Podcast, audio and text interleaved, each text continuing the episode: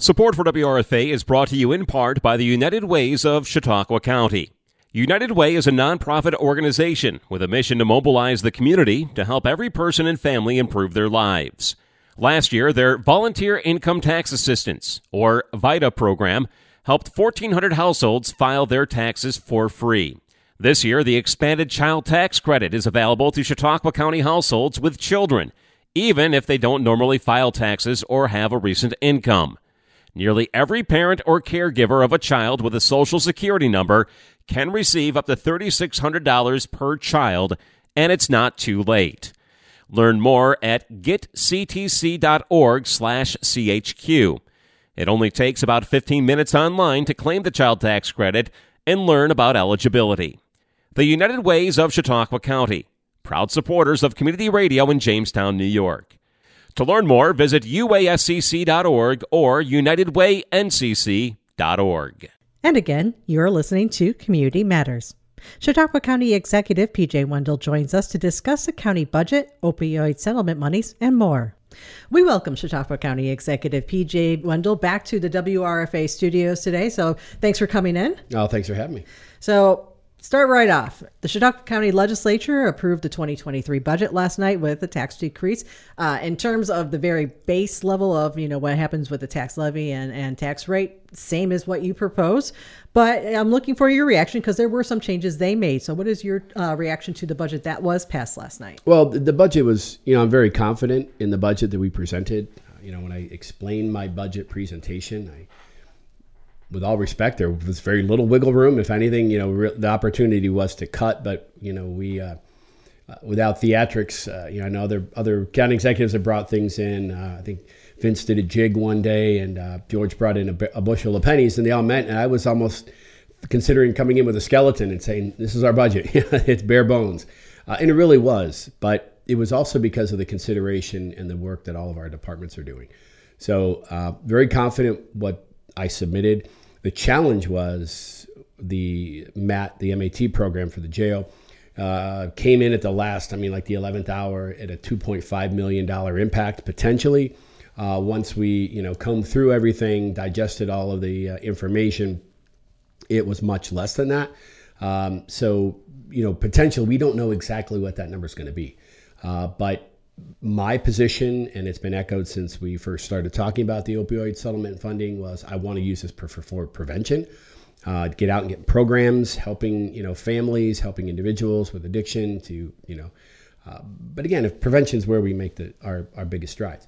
Um, but if you look at the Attorney General's recommendations for the funding, it isn't until the sixth page of her recommendation that we even talk about prevention uh, 50 times it's mentioned in different uh, bullet points uh, the use of opioid settlement funds for MAT, especially MAT in our facility. So uh, again, we're using this cautiously uh, and the hopes that the, the governor, you know, I know I've talked to our, our state senator and assemblyman and they're working, you know, to get this passed and, and I shouldn't say get it passed, but to, you know, ask for funding from the state. It, it says it in the law that the governor signed October 7 of 2021 that the state could fund this, and they should. Um, you know, as a, as a real quick little quip it, you know, when I refer to the state, I, am not referring to our, our assemblyman and our senator. They do a great job. And you know, I, I focus myself sometimes focusing on, you know, it's the governor and her, her agenda. Um, you know, I understand medically assisted treatment to help our incarcerated individuals. But, you know, there again, you know, we had to cut things out of the budget or take things out that um, you know, could have been very useful. So again, you know, it, it was a struggle, but realistically, you know, the, the, the budget meeting used to go until the wee hours in the morning, and now I think the the, the important thing is we work together. We do our work prior to the budget presentation. We do our work prior to my submission, and then during those budget hearings and budget uh, meetings that the legislature has, we you know comb through everything and make any cuts that we can. So all in all, very confident. You know, somebody said, "Would you potentially veto?" I'm like, I presented the budget. I'm not sure why I would veto my own budget, but no, uh, you know, I'll, when I get back to the office today, I'll sign that and we'll get that uh, we'll get that moving forward. Mm-hmm. Going back to the MAT, so for people people outside of government, we don't always know what all the acronyms mean, and I, honestly, I forgot myself. So, can you explain what this program is, and you know what what is the impact is on our county jail? So, what it is, it stands for is medically assisted treatment. So, if somebody comes in that has an opioid addiction, there are different medications that can be used to wean them off the med, the, the opioid. Uh, there's things, I believe one is Suboxone, the other one is Sublocade, and there's another, I'm not sure exactly all the names. And methadone is the big one we hear about. You know, we go back to songs. I think Kid Rock talks about a methadone clinic, you know, back you know 10 years ago. Uh, but we have been doing MAT in our jail now for, for a while. But what this does is anybody who comes in and would qualify, which we felt the, the sheriff looked at, we probably thought about 75 to 80% of our, in, our incarcerated individuals would qualify for. That's a huge hit to the budget because what people don't realize is when you come into the jail, whatever medical treatments you have, whatever medications you have, that is funded solely by the taxpayer. There's no Medicaid, there's no insurance, there's nothing. Even if you have those things, once you come into the jail, it's all taken away and the county and the taxpayers pay for everything. So it's a big problem. It, it is a definite unfunded mandate. The challenge with MAT is it was passed into law in 2021 we did not receive any guidance of any sort until August of 2022. And then you had to come up with a plan and submit it by uh, September 2nd. The challenge for that, even all of that, was it was not going to be accepted or implemented in state prisons until July. So let's say we wanted to start in May or April, which we already began talks with our providers in the jail. Let's get started on this. But people don't realize how dangerous dangerous it is to put you know somebody who's addicted to opioids on a treatment plan and then have them come off of it when they go into a state prison. If they were with us for six or eight weeks, maybe you know longer, then we start them on the treatment plan. And prior to July, if you went to the state prison, there was no follow up. You, you were cold turkey, which is more harmful, you know, physically and mentally for those individuals than uh, not giving them the treatment at all. So it was a big challenge for us going forward. That's what a lot of people don't realize. It's, you know, yes, it was the unfunded mandate, yes, but, but there was so much complexity to this. It wasn't like the governor signed this into law and we drug our feet because, you know, we just didn't think it was a, valuable tool or we were opposed to the, the, to the mandate. Not at all. It's just we didn't know, you know, what the the the, uh, the recommendations were, and and quite honestly, the office the Commission on Corrections did not approve our program to be implemented until October 6th. 11:30 in the afternoon, they said you you're approved to start this at midnight, less than a little over 12 hours later. So it's a big challenge, um, but you know that MAT, and you know what I'm urging is the state to fund this. I mean, you know, they're they're talking now. I think four billion dollars. I was watching last night. Um, you know, for the opioid settlement money, the state got actually, excuse me, 200 million, right? 200 million dollars went to the state directly. That could be used to help these counties implement these. And it, it said in the article, what you know, how would this be divided by the 62 counties? Um, Avi Israel, who's spoke several times in Chautauqua County, uh, he has a program called Save the Michaels. Uh, his son was a, was addicted to opioids. Unfortunately, claimed his own life, so he wasn't considered a an opioid overdose, but he was a tragic, uh, you know, uh, death due to opioid addiction. So having said that, he's part of this this commission, uh, you know, formed by the governor, um, and just most recently came up with you know their findings. So even he said it was a challenge. Uh, opioid addiction is a huge problem, not only here in the county but across New York State. Uh, and you know we need more guidance from our governor. She needs to get the funding to our counties, and it's challenging. For example, when I first was a legislator, just with the cost in the in the jail we had an inmate, incarcerated individual, excuse me, that medical bills were sixty to eighty thousand dollars a month. That was borne on the county taxpayers.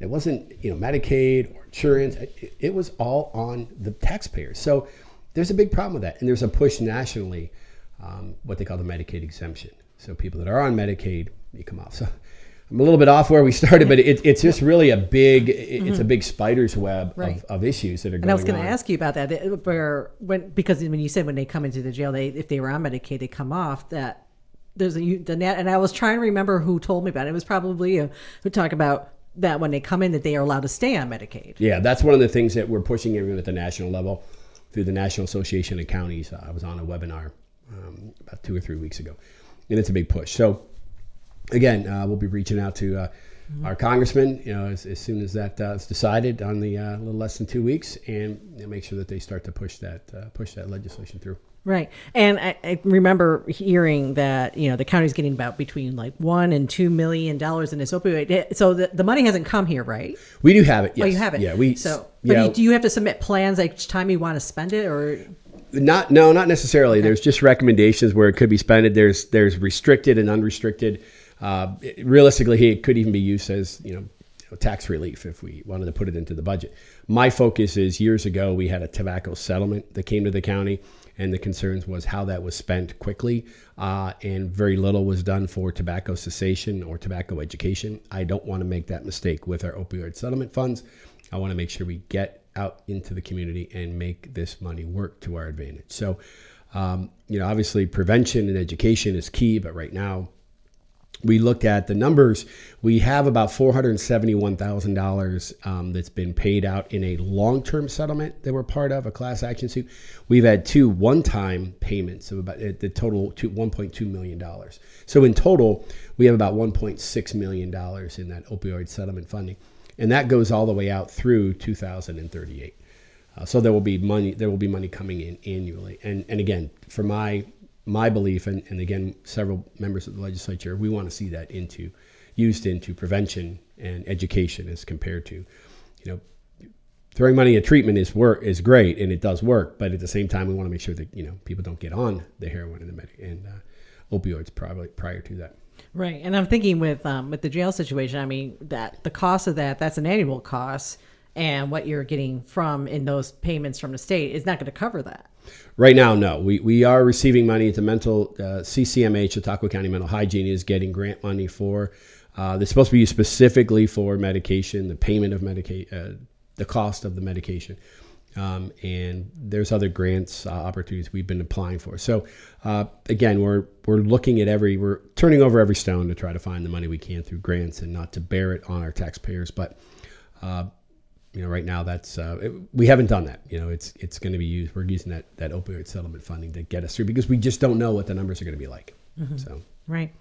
So moving along to a, a, a new topic, uh, we're starting to hear about cases. I mean, it's, it's fall, so we're starting to hear the cases of the flu and now something called RSV, which is a different upper respiratory mm-hmm. illness that they're on the rise statewide. And so, how are we seeing things going in Chautauqua County? Well, you know, we're hearing a lot of different stories. We've heard of uh, increased COVID cases in different, um, you know, facilities. Uh, there was a report to me that there was a, you know, we've had high increases in, you know, nursing homes. Um, exactly, uh, you know, where they are, they don't report that to us. Uh, that does get reported to the state. We haven't heard anything back from them. Um, just what we're hearing from people secondhand or firsthand, depending on how you look at it. Uh, but there are increased cases in you know RSV, which is uh, you know rhinosinus virus, and it's uh, usually that more uh, direct, not directed, more more uh, apt to be you know, cont- contracted by children. Not to say that it's not for adults. So we are seeing a rise in respiratory issues. It is the fall. You know, allergy season is still here. It's not always in the spring.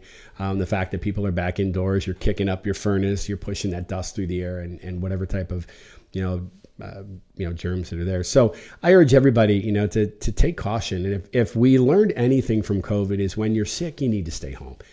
Don't come to work. Don't try to tough it out. You know, if you have a work from home policy, engage that. Use that opportunity to take care of yourself. I tell that to my my staff all the time, or you know anybody who's you know throughout the county or department heads. I need to take time. They're they're you know somewhat apologetic. I'm like, you need to take care of you. If you're not healthy, you're you know I don't say you're no good to us, but I mean, you know, you're you're distracted. You're not able to perform. So we need people to focus on their health. And if nothing more, COVID should teach us that that you know the importance of our own health is critical. Um, you know, myself, I take I have a you know, I put vitamin C powder in uh, you know my my water when I drink it every day. So again, you know, urge everybody you know stay on top of things. If you're ill, if you're starting to run a fever, especially, you know, seek maybe seek medical attention. You know, treat it with um, you know, aspirin, and uh, but really get to uh, if it's something that persists, you need to get and see a doctor and let them, you know, get a good diagnosis and get you on a treatment plan. And yeah, in the last year, I think the county uh, um, put into place a remote work policy. How are you seeing? Is that being used? You see more frequently? How's that being going? We're not 100% sure. I mean, it's being used. I mean, I'm sure some people want to use it more than they're using it. Um, you know, uh, my department heads, uh, we don't have that policy. If you're if you're out ill, you know, yes, working from home, but you know, part of it is I don't want it to become a regular occurrence. Uh, I feel our department heads need to be there in the office to address the the overall problems of their departments, uh, their you know executive level position. Uh, but you know, all, all, in all, we're seeing uh, we're still you know sifting through the numbers and finding out you know where are we with that as far as our productivity? Have we seen an increase in productivity? Last thing we want to see is the decrease in productivity. But we're just monitoring things. And, and what, you know, I can stress specifically to our county employees is that this is a privilege. This isn't a right. Uh, you know, because it's been implemented in you know the corporate world or the private sector in different occasions, that doesn't necessarily mean it converts here you know, to Chautauqua County. And, and we have to remember that men and women who work for us do a phenomenal job. Um, but, you know, if people see them working from home, there's taxpayers out there that might have a different opinion. So we, we have to be cognizant of that. But our men and women of our workforce are phenomenal and they do a great job. But we're just looking at, you know, that, that policy that was implemented and, and how effective it is. And, um, you know, we'll talk about that as we begin our contract negotiations next year um, as to where that fits into the scheme of things. Mm-hmm. And uh, speaking of employees, I recently announced that you've appointed a new county attorney to replace longtime county attorney, although that's not been his only title, mm-hmm. uh, Stephen Abdella. Right. Well, Steve, uh, you know, has been with us for 33 years off and on, and uh, as Chairman Chagnon said, it's the institutional knowledge he has. You know, we talked about even back to redistricting um, policies that we set back in, I forget when the vote was, maybe October actually August rather or earlier. Um, you know, he brought with us, you know, things that had been implemented, you know, go, going back to the, uh, you know, late 80s and into the early 2000s of where, you know, we, we, where people looked and where thoughts were and where policies were going at that point. So just a, a ton of information uh, that Steve has, uh, you know, just inside of his, his head. Patrick is a phenomenal attorney as I've seen so far. He's done a great job working with us. He's been hand in hand on a couple of issues we have that I've had at the county most recently. Uh, so Steve will be on. Uh, we're not sure if it'll be a you know contractual basis, you know, just for guidance. Um, you know, it's that transition, but it's already begun. You know, he and Patrick have been working together closely, and they will start to transition that. And you know, we're not kicking Steve out. We're not telling him to get out of the office, but you know, whenever he's ready to step away, he will. But we will also keep him, you know, as a resource and counsel uh, into the future if there's anything that. And he's he's been very open to you know that suggestion that if there's anything we need, just he's a phone call away. So I'm I'm very thankful for that, but just thankful for the many years. Uh, he's been a trusted confidant of mine since I've taken office, and even prior to that, as a legislator and then chairman. Uh, not every county operates the same way, and usually the county attorney and the attorney for the legislature are two different people. Uh, but in this case, uh, our legislature feels very confident, not only in Steve, but now in Patrick, as continuing uh, to be the county attorney and the attorney for the legislature. So, uh, again, thank you for to Steve and his his many many many years of service, but also looking forward to Patrick uh, and what he brings. And, and I've heard information from attorneys across the state, across the southern tier, as to what a great asset, what a good choice it was for Patrick. So I'm excited. Um, and we'll look to great things in the future. Right, yeah, and we're talking about Pat, Pat Slagle, who some people here in Jamestown know him more as uh, serving on the Jamestown School Board, so he does that. I see him on a regular basis there. But he he started out in Department of Health and Human Services in the mm-hmm. county initially. Correct. He was a uh, over in social services attorney. Uh, and that's where he came. And a little over a year ago, he moved over to the county attorney's office. But he had been with us for several years as a county as a as an attorney in that division of, of DHHS. Uh, has done a phenomenal job and made the transition. Uh, came over when then first assistant Allison Caro left to take a position with Allegheny County. Uh, Patrick came over and just really out of the gates has done a phenomenal job. So excited. Uh, you know, I know when I went to talk to him, it was probably a sigh of relief. Uh, you know, you put your application in, and uh, you know, to sit down and have a talk with him, and, and, just you know, let him know that he we, that I would be appointing him. Um, and we wanted to, you know, I've been very focused and transparent in how we're hiring, especially our upper upper management level. So we did put it out, you know. We posted the position, waited to see what you know who came back, and at the end of the day, Patrick was our best choice, and very confident in his ability. So I'm excited. Mm-hmm. And uh, I recall in uh, I think I forget which months, uh, recent months, we're seeing um, Patrick uh, speaking to the legislature committee meetings. Uh, uh, in particular, I'm thinking about maybe in August where he was presenting on the, the one year contract for CSEA. So I imagine that experience will help carry over when they when you t- they start negotiations next year. Oh, certainly, yeah. We're we're ready to roll up our sleeves and get started. That's you know, that's a big that's a big commitment that we have. But you know, Patrick does have that experience coming in, so we're excited. And what, as you said before, you know, being on the school board, it brings a perspective when we look at contracts and negotiation as to what's going on out in you know other parts, the other public sector, you know, of not so much government, but public sector as far as schools goes, and what contracts are like. And then, you know, there's a, a, a a group of uh, you know New York State attorneys and county attorneys across the state that you know meet together at conferences, and it's just a, a great way. Uh, and Patrick's been involved in that to network, and you know we're although we may be hundreds of miles apart, many of our counties are going through the same thing we are. So it's good to have those allies. Um, you know myself, whether it's Orange County, Dutchess County, Montgomery County, Ulster, Albany. You know, people are a phone call away, and we can pick up the phone and talk to other executives or other department heads within those departments that I've met and really, uh, you know, we have extended our outreach and networking with the county, with other counties as well, to get you know input. Um, so we're excited. I'm excited about you know Patrick's opportunity, and really looking forward to a lot of great things here in the county. Great. So, is there anything else that you would like to add or update us on? No, I'm just you know really excited. I think uh, you know we're in for uh, a good year, especially in 2023. We, the budget's very sound.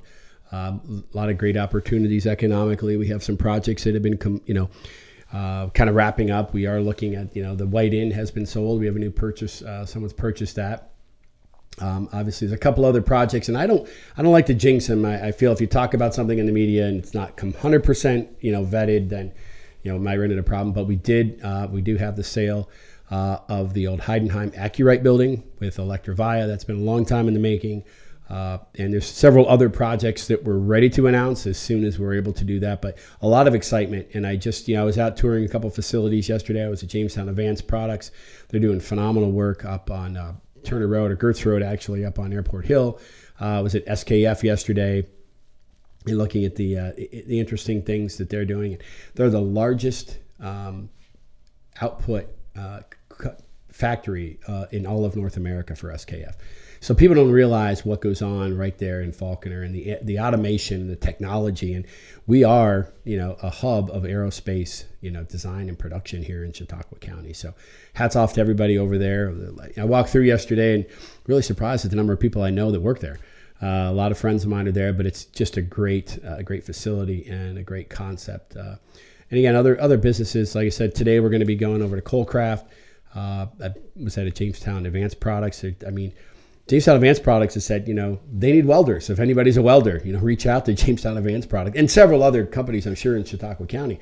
Uh, but opportunities are there for good paying jobs and, you know, really unique as to what we're hearing as far as the culture that they're creating for their employees. So uh, if anyone's looking for employment, you know, it's there in Chautauqua County. And you know, we urge everybody, uh, if you're looking, you know, please seek out our, uh, you know, go to the Department of Labor and, you know, look at uh, different websites because I, every manufacturer I talked to said they could easily ramp up production if they had more employees. So I urge everyone, if you're looking, you know, reach out to one of our businesses. Well, those are good words for near the nearing the end of National Manufacturing Month. That's so. true. That's yeah. true. We, we have a lot of manufacturing here. Whether you know, we are not just. an the interesting thing is, back at the turn of the century, the last century, not not 2000. Um, we're 22 years into a new century already. But um, you know, back in the turn, you know, 19, 1900s, you know, we were focused and you remember every talked over our furniture manufacturing area. We do so much now. You know, we do have our furniture manufacturing is somewhat, you know, uh, gone by the wayside, but our machining, you know, different industries we have here, whether it's tool production, whether it's Cummins engine, whether it's, you know, farming implements with uh, Jamestown Advanced Product, you name it. You know, we do a lot of manufacturing here in Chautauqua County, not only here in the South, but in the North as well. So, you know, hats off to all those who are involved in manufacturing. Um, you know, please keep up the good work, and you are the heart and soul of, of our economy here in Chautauqua County. All right. Well, County Executive Wendel, thank you so much for being with us today. Thanks for having me.